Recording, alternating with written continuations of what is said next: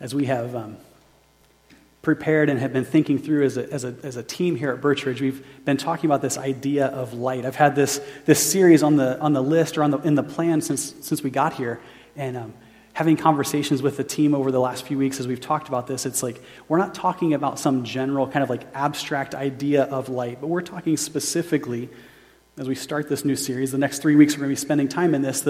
We're talking specifically about the light of Christ, the light that was given to us at Christmas. The church over the last 2,000 years has had a certain rhythm that the church has followed over the course of the year, and it moves as we have from Advent, right? This season of anticipation. We talked about the choosing Christmas and the work that God was wanting to do in us, or inviting us to participate with Him as He transformed us, or did a transforming work in us. This season of anticipation, and then Christmas, right? The promise fulfilled, the thing that we'd been waiting for, the anticipation that we had this moment of Christmas, and we celebrated on Christmas Eve this idea of Christmas light that not only was it something that we saw, but would change what we saw around us, would reveal the reality around us, that would invite us into a community, it would invite us to be a people of light.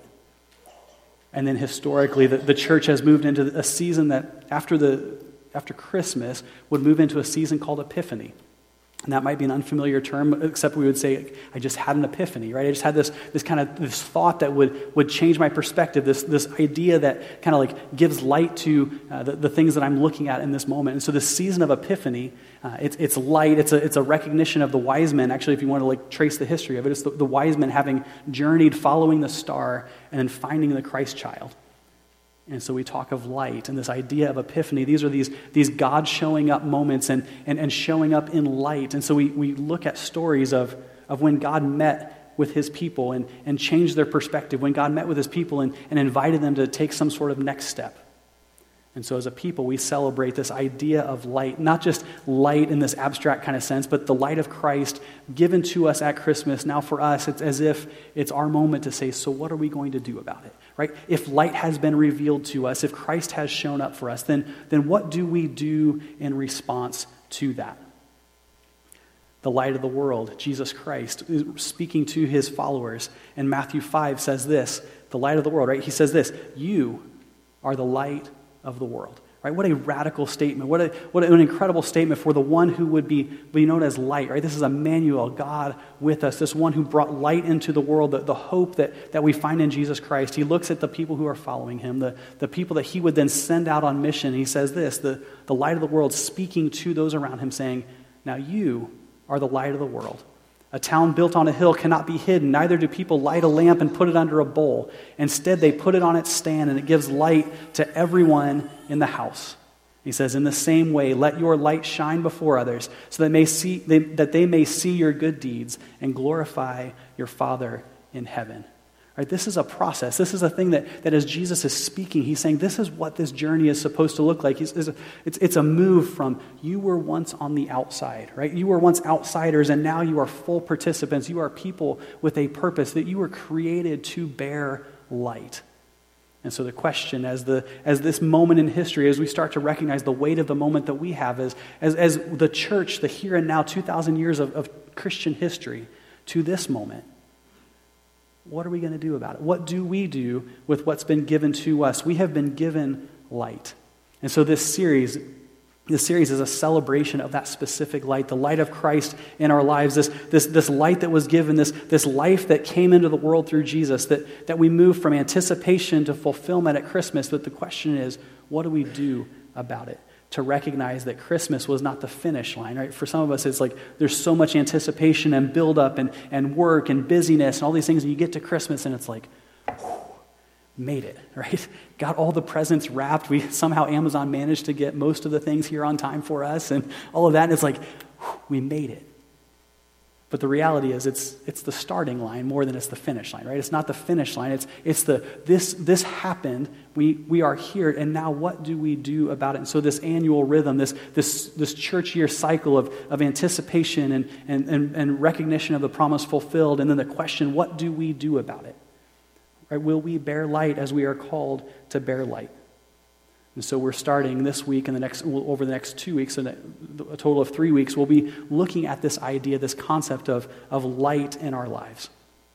And the first story that we're looking at is found in Acts chapter 10. It's the story of Peter and a man by the name of Cornelius.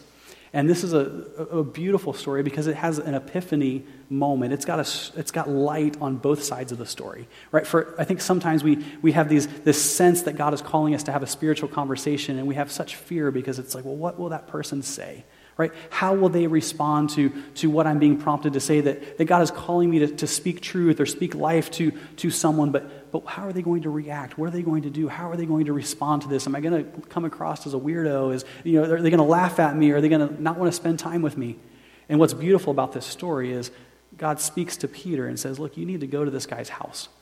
You need to go speak the gospel, right? Tell him the story of what Jesus Christ has done. Give him the rest of the story.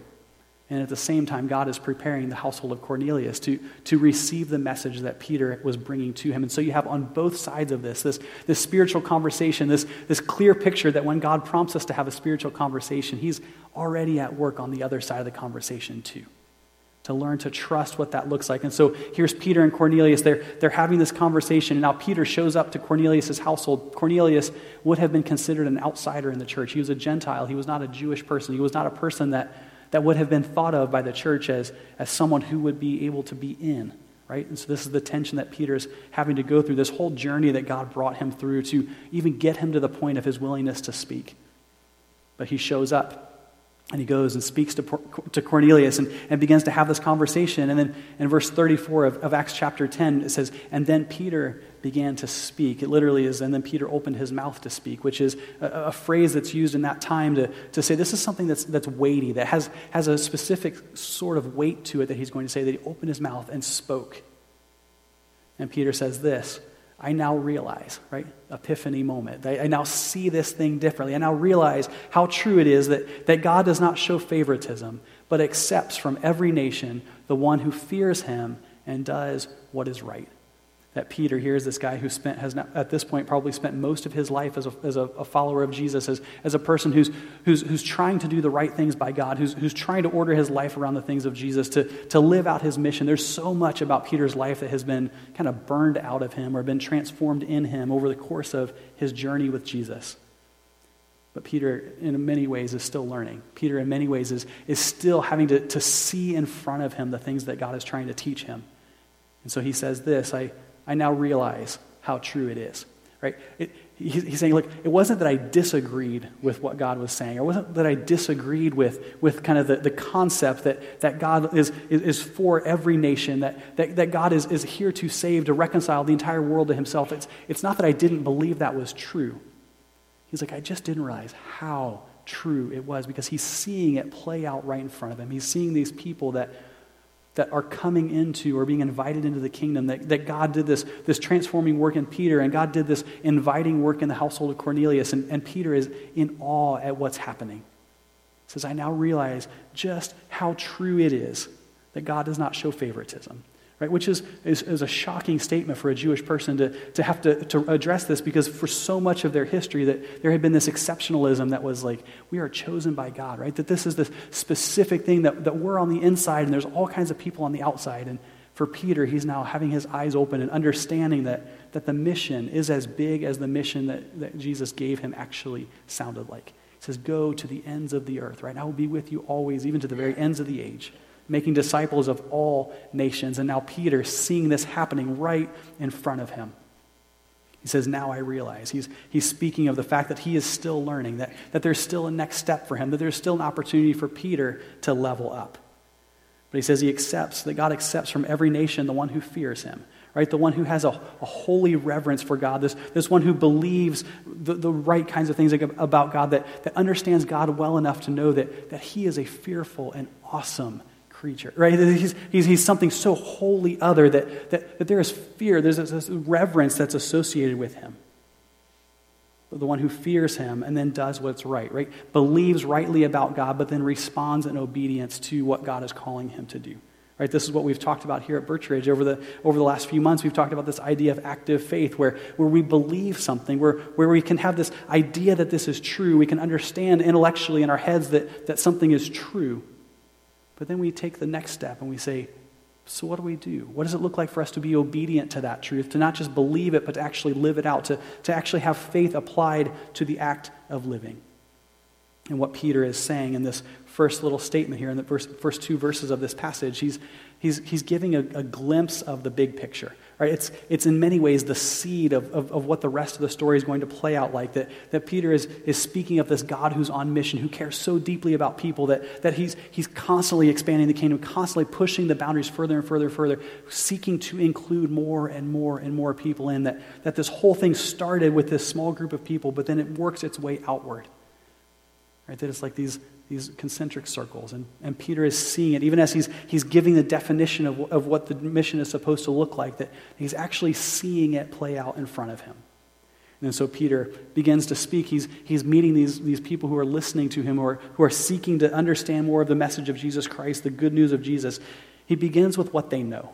Right? He meets them right where they're at. He begins with what they already believe about God, or what they've already heard about God. And he says, look, you know, verse 36, you know the message that God sent to the people of Israel, announcing the good news of peace through Jesus Christ, who is Lord of all. Right? That is an all-encompassing kind of term. He's the Lord of all, right? That means he's the Lord of everything and everyone. And so you've heard. He's saying to these Gentiles that they would have, as they've heard the stories, they've heard that there is this God of the Jewish people, that the God of Israel who's powerful, who sent this Jesus Christ, who's now understood to be the Lord of all. He says, you know that message that was sent to the people of Israel. And then he says in verse 37, he says, you know what has happened throughout the province of Judea, beginning in Galilee after the baptism that John preached. How God anointed Jesus of Nazareth with the Holy Spirit and with power, and how he went around doing good and healing all who were under the power of the devil, because God was with him. He says, you know two things. You know that God is on the side of Israel, right? You know that God has sent Jesus Christ, and then you've heard some of the story. Right? You've heard that John the Baptist was going around and proclaiming that the one who we have been waiting for was here, that was coming. And then you heard that there was this baptism, and you heard all these things. And so Peter is beginning to unpack and saying, here's the story that you know. You know a significant part of the story. Right? Your Christology, the reality of what you believe about Jesus in terms of being sent by God, some of the stories that you've heard, some of the things that he did, that this whole story that has been kind of like spread as rumors and whispers and all these kinds of things, that you know this has happened. But Peter says, I'm here to tell you the rest of the story. I'm here to tell you that there is more going on than what you know. In verse 39, he says this, we, talking Peter and the people that Peter would have been in community with, he says, we are witnesses of everything he did in the country of the Jews and in Jerusalem. They killed him by hanging him on a cross, but God raised him from the dead on the third day and caused him to be seen. Peter says the rest of the story is the incredible part of the story, right? It's an incredible thing that God sent Jesus Christ. It's an incredible thing that Jesus did, the kinds of things that Jesus did, those rumors and whispers that you've heard about the mission that God was working through this person of Jesus. But Peter says there is so much more to the story. There's something so much more incredible than you can even imagine at this point, so incredible that there had to be witnesses that would be willing to lay down their lives, that would be willing to lay down everything that they had held dear. He said, we're going to go about telling this story because it changed everything. He says, we were witnesses to the fact that Jesus Christ died a brutal death on the cross and then was raised again on the third day, right? That the resurrection changes everything, that the entirety of the story, that the redemption story, the mission that God is working through the person of Jesus Christ, that this God on mission, and made clear as the witnesses saw that he died and rose again, that he made a way through death. Said, and then God caused him to be seen, right? Because witnesses matter, because our stories matter, because the light that has been revealed to us, when we allow it to do a transforming work in us, when we allow ourselves to be transformed by this reality, this epiphany, this story of Jesus that changes everything, that changes our perspective, that changes what we value, that all of a sudden then it begins to leak out, right? That all of a sudden light begins to shine through us as well. And this is what Peter is saying. He said, look, God created this plan. Right, that his mission has always been that people would experience and then they would bear light, that there would be witnesses who took their task seriously. He says in verse 41, he was not seen by all the people, but by witnesses whom God had already chosen, by us who ate and drank with him after he rose from the dead.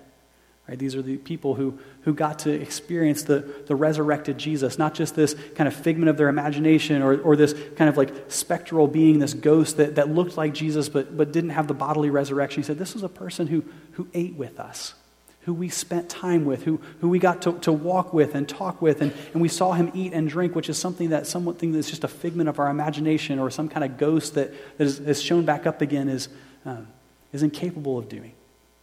Peter says, this is what we saw. But there's something, if you're a strategic thinker, if you're a person who says, well, how do we accomplish the mission that God has placed before us? For Peter and for those 11 that were with Jesus when he was sending them out on mission, before he ascended into heaven and said, look, now go to the very ends of the earth. That the mission, or at least the plan, the strategy that God seemed to have, that Jesus was describing to the disciples seemed so inadequate, right? Because he said he was not seen by all the people, right? In verse 41, but by witnesses whom God had already chosen. That if I was making the plan, it's like, couldn't we just show Jesus alive to everybody and then everybody would believe it, right? That mission accomplished. Now we get to see the resurrected Christ and we get to see him for ourselves and everybody gets to see him for themselves, and there's no argument about whether or not he's raised from the dead, that God just revealed it to everybody once and for all. But God had a different plan. He says, I want people to be a part of this. I want people to hear stories that we're working for more than just information. We're going for transformation, that I'm going to work through witnesses that have seen this incredible truth, that have heard this incredible story, that the story has not just been something that they hear, but something that's actually changed them. For God to work through the power of a transformed life, to allow our transformed lives to be the billboard and the testimony that he uses to help other people see light. It's an incredible plan. It seems on first read inadequate, but it's something more powerful than I think we can even imagine, because we're still part of it today, that little seed, those that had gathered, those that saw Jesus, those that ate and drank with him, they told their stories. And other people got a glimpse of the light, right? And then they told other people, and then they told other people. And then here we are in Soldotna, Alaska, 2,000 years later, still telling that same story, still celebrating that same story, still having hope, still having light because of the story that has been handed down to us. One transformed life after another, after another, after another. And this is what Epiphany is. This is the way light works. The power of a transformed life and of a testimony. And then Peter continues in verse 42, he commanded us to preach to the people and to testify that he is the one whom God appointed as judge of the living and the dead. He says that he sent us to preach, which would be to competently proclaim the gospel, right? To competently tell the story, to help people see the story of Jesus clearly. And then he says to testify, right? To act as a witness, to take our tasks seriously, to understand that it's about not just what we know, but it's what we've experienced. He says to testify to what we've seen, to testify to what we've experienced, to use not just knowledge of God, to preach competently the gospel story, but to also use our stories to testify to what it means for us. And then Peter then goes and takes it one further step. In verse 43, he begins to talk about what the prophets said. He said, all the prophets testify about him, that everyone who believes in him receives forgiveness of sins through his name. That Peter is saying it's not just what we experience. It's not just even what we currently experience as God continues to do a transforming work in us. It's also a thing that's expected, because this is what God spoke through the prophets whose writings have become our scripture. Right, he's pointing to the scripture, not just Peter's opinion, not just his experience, but saying, look, it's consistent, utterly consistent with the way God has revealed himself to us over the years as a people. And what it also gives us is a much better picture of the kind of judge that Jesus will be. Right, because there's that piece in verse 42 that God appointed him as judge of the living and the dead. But then in verse 43 that Peter describes, and everyone who believes in him receives forgiveness of sins through his name. It gives a better picture of the kind of judge that we're talking about. I think there's such fear in verse 42, I think in the last part of verse 42, where it's like, and now we're talking about a judge, right? Now we're talking about being weighed and being tested and all these kinds of things, and we look at this and we approach Jesus with a measure of fear because of that. But then Peter says, but let me tell you the kind of judge that we're talking about, right? That there will be judgment. We will give account for the way we live our lives. We will stand before him. But this is the one in whose name we have forgiveness, the one who made a way for us, the one who continues to invite us step by step by step to be ever more aligned with him. It's a better picture of the kind of judge that we're talking about, the kind of judge that Jesus will be. And in verse 44, as the story continues, we see Peter says this, while Peter was still speaking these words, the Holy Spirit came on all who heard the message. And the circumcised believers who had come with Peter were astonished that the gift of the Holy Spirit had been poured out even on the Gentiles, right? They're still learning that they can have the sense of this is what God's doing, and then they have to see it for themselves, right? For they heard them speaking in tongues and praising God. That while Peter was still speaking, that there's this divine interruption, that Peter probably had time to think about what his message would be, and he probably had, I don't know if he had an iPad with the outline on it and all those kinds of things, but he had a plan for what he was going to present to Cornelius' household, right? That he was just getting started. I mean, if you look at the kind of the duration of what Peter's actually said, it's like just a handful of sentences. As he speaks, God begins to move. As he speaks, and as the household of Cornelius begins to lean in and listen, as Peter begins to proclaim not just the story of Jesus, not just the good news of Jesus, but the transformation, the story that Jesus has worked in Peter's life, that the Holy Spirit begins to move. The Holy Spirit begins to show right in front of him. It's this divine interruption that as Peter is speaking, that God is working, and people are being transformed, people are being invited in, they're being given the Holy Spirit. That Peter would give a report in Acts 11 as he's telling the story to others. He says, as I began to speak, right when I was just getting started, the Holy Spirit came on them as he had come on us in the beginning. Right, Peter's saying, I didn't even have a chance to do this. In some ways, maybe even as Peter's giving the report, he's like, this was not something I did. I was not the one who made this happen. I was just getting started. Maybe I hadn't even gotten to the best part of the message I'd prepared, and all of a sudden, God starts to move. He says, I don't know what to do with this. We've got to figure out what this looks like, that all of a sudden the kingdom is even bigger than we thought, that this one idea of this is for all nations, this is for all people, all of a sudden is playing out right in front of us. It's playing out right in front of Peter's eyes. The kingdom starts to expand. We see Peter move from just thinking about what this could look like to actually seeing it. And then we see Peter, if he was a witness to what Jesus did, now he's getting to be a witness again to what the Holy Spirit is doing. Right? That he moves from thinking to seeing. And then Peter becomes a witness again to another incredible move of God. So the question is, what does Peter do about it? Right? If this has been done, if there has been light that's revealed, if there's a story, this epiphany moment, this moment that changes what comes after it, if that happened, then what does Peter do? In verse 47, then Peter said, surely no one can stand in the way of their being baptized with water.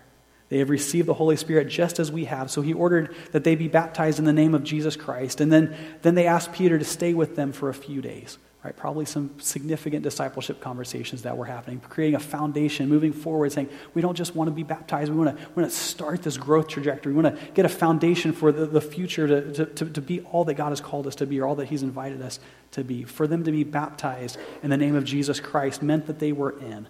Right? This was the invitation, not just to follow Jesus, but to the church.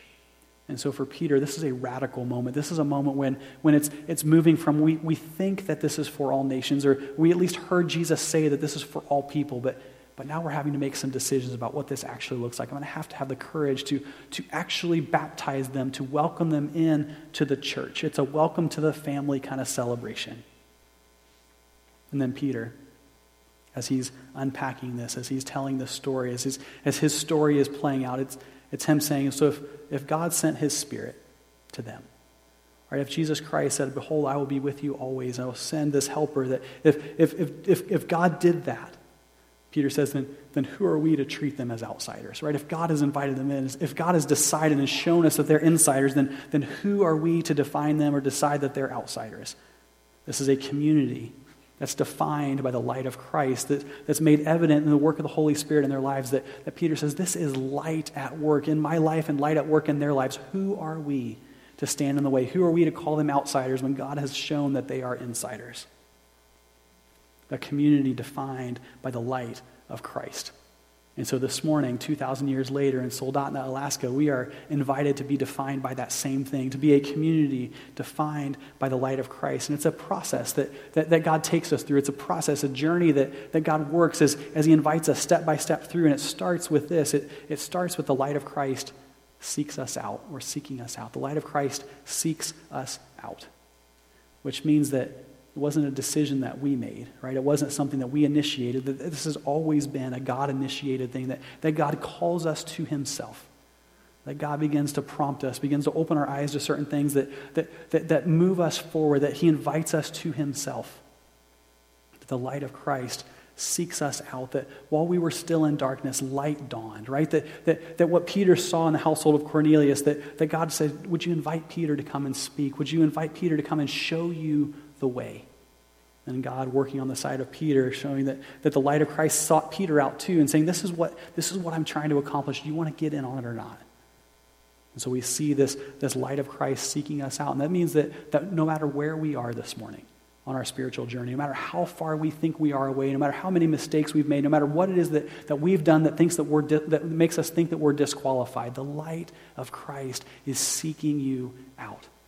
He's making a way for you. And that's a beautiful picture, a beautiful reality that's true. Right? This is the way it works. It doesn't matter how far off you are. Your next step can be the next step, or the step in the right direction. That the light of Christ seeks us out. The light of Christ invites us to connect. Right? That's to connect with him. To say that there is this invitation, just like we talked about it on Christmas Eve, about the shepherds having been invited to connect with this Christ child, to be invited from bring outsiders to insiders. The light of Christ is an invitation to connect with the God of the universe who loves you so much.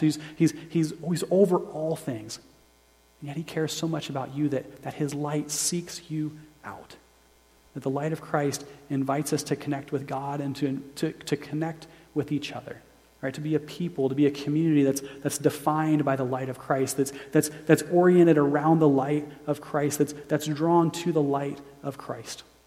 I think there's this picture that's worth us kind of capturing for us as a church as we talk about what this looks like as we move forward. To understand the light of Christ, I think often we think, especially you talk of the judgment picture and those things, that we see the light of Christ almost like a searchlight looking for all the things in our lives that we've done wrong. Right, looking for all the reasons why we can't move forward, looking for all the reasons to disqualify us. And so we have this fear of the light that in some ways we'd rather dwell in darkness than have to be exposed by that kind of light. I think a better picture, and one that as a church we can spend the rest of our lives figuring out how this plays out in our community, to look at what it looks like for us to not see the light of Christ like a searchlight looking for all the things that we've done wrong or for all the things that disqualify us, but to think of it like a campfire or a bonfire that we're sitting around as friends talking and sharing our stories and being invited in, right, to have conversations of significance, to have conversations where we're part of a community, where we're welcomed in, where there's hard conversations and there's things that are going to have to be dealt with and all those kinds of things, but it's not the searchlight, it's not the spotlight that's pointing out all the things we're missing, but it's a campfire with friends. Right? It's a conversation. It's what our small groups look like. It's what this community as a church should look like. The light of Christ invites us to connect. The light of Christ changes us. That's the light at work in us, there's darkness in us. There's things that do not belong, that are incompatible or incongruent with the light, that when the light shows up, it drives out darkness. And that's transformation, right? That's transformative for us, that when light dawns in our lives, that the light of Christ, as it's at work in our lives, is going to reveal things. It's going to show things that don't belong. And so the question is, are we going to let God deal with this? Are we going to let the light of Christ be a transforming work in us, that we look at this and we say, God, I trust you, and it's going to be painful, and there's going to be things I'm going to have to let go of, and there's things that you're going to have to pry off of me, that have a grip on me, but I'm willing to let the light do its work, right? To let the light of Christ change us. And then the light of Christ shines through us. That as God has invited us in, as God has invited us to connect, as God has done a transforming work in us, all of a sudden we find that we start to live differently, right? That light starts to shine through us, that our conversations are different, the way that we parent is different, the way that we relate to our spouse potentially is different because of the light that's at work in us. That we're leaving the evidence that's related to the witness that we have of the light in the conversations that we have, in the places and spaces that we live our faith out. That the light of Christ shines through us. And then there's a piece that, for me, this was the kind of the epiphany for me in this passage, in the preparation process, is that the light of Christ drives our mission. That the light of Christ drives our mission. And this is when you look at the last part of the passage where Peter says, who would stand in the way of this? Right? Who would possibly stand in the way of this move that God is doing? Who would possibly stop these people from taking that next step? Or for Peter, even as he's speaking, and he has the things that he wants to say, and he's got his message prepared, and he's ready to speak, and all of a sudden there's this divine interruption that Peter embraces the divine interruption. That Peter says, it's okay that I didn't get to say everything that I wanted to say, right? It's okay that this didn't go exactly like I had planned, because all of a sudden God began to move, and I want in on that. And so this divine interruption, this lack of concern about interruption, and then this embracing of the other, saying, I'm not going to stand in the way of what God's doing. To say that the light, it's as if this mentality shifts, not just from us kind of like happening to bear light as we go about, that it's not just that we're leaving, maybe not even intentionally, leaving the light of Christ, that our conversations are different, that we're marked by this transformation. But all of a sudden we're actually driven, right? We're actually driven by the light of Christ. That it's not just this passive reality that we happen to be people who follow Jesus. That changes the way we live, but and that rubs off on people around us. But it actually becomes our way of living. That we say, where is there light that's dawning, right? Where is there this glimmer of Christ's light at work in the darkness? How do we get in on this? And we chase it, and we run after it, and we do everything we can to participate in the light breaking in the world around us. For us to be a people of light, for us to be a people who are unsatisfied with just making it about ourselves, but to say, what is it that God's trying to do, and how do we get in on that? That we move from fearing the light, living in darkness, to letting the light do its work in us, right? To invite us in, to change us, and then to drive us in a powerful kind of way, in a purposeful kind of way. To say we're not worried about the interruptions, because the interruptions are right where we want to spend our time. That if God is going to surprise us and if God is going to show up, then we want in on that. And if God is going to invite people in, if light is dawning in someone's life, we want to do everything we can to be on it. That we're obsessed with the light of Christ, that we want to be a part of it in every way that we can possibly be a part of it. To take that kind of shift, to say, this is what the light of Christ does in us, to move beyond that. For us as a people, for us as a church, to be marked by that kind of mission. It's what God's inviting us to. This is what light looks like. This is why our stories matter. This is why it matters that we take the next step and the next step and the next step. So as the band comes, and we're going to close in song. I don't know.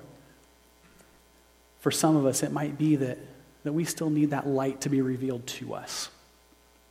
Right? To understand who we actually are, to understand how God sees us.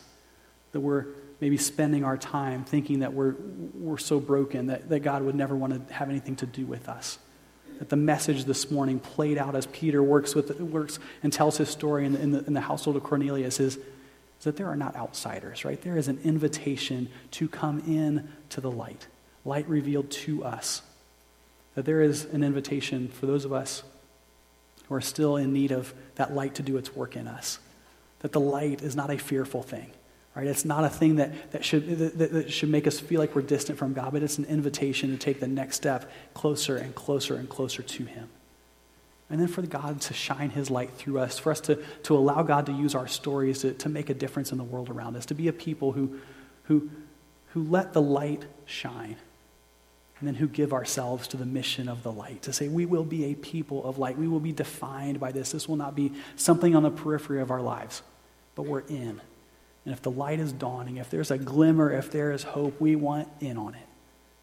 God's going to use that in powerful kinds of ways as he works in us and through us to transform this community. Let's pray. God, thank you. God, thank you for your light. God, thank you for the invitation. God, thank you for the way you meet us right where we are and invite us to take the next step and the next step and the next step.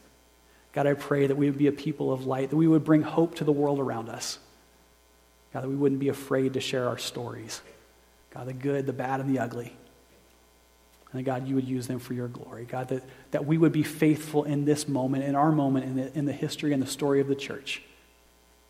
God, that we would be able to stand with those who have gone before us and say, we are a people of light. We pray this in the name of your Son, Jesus Christ. Amen.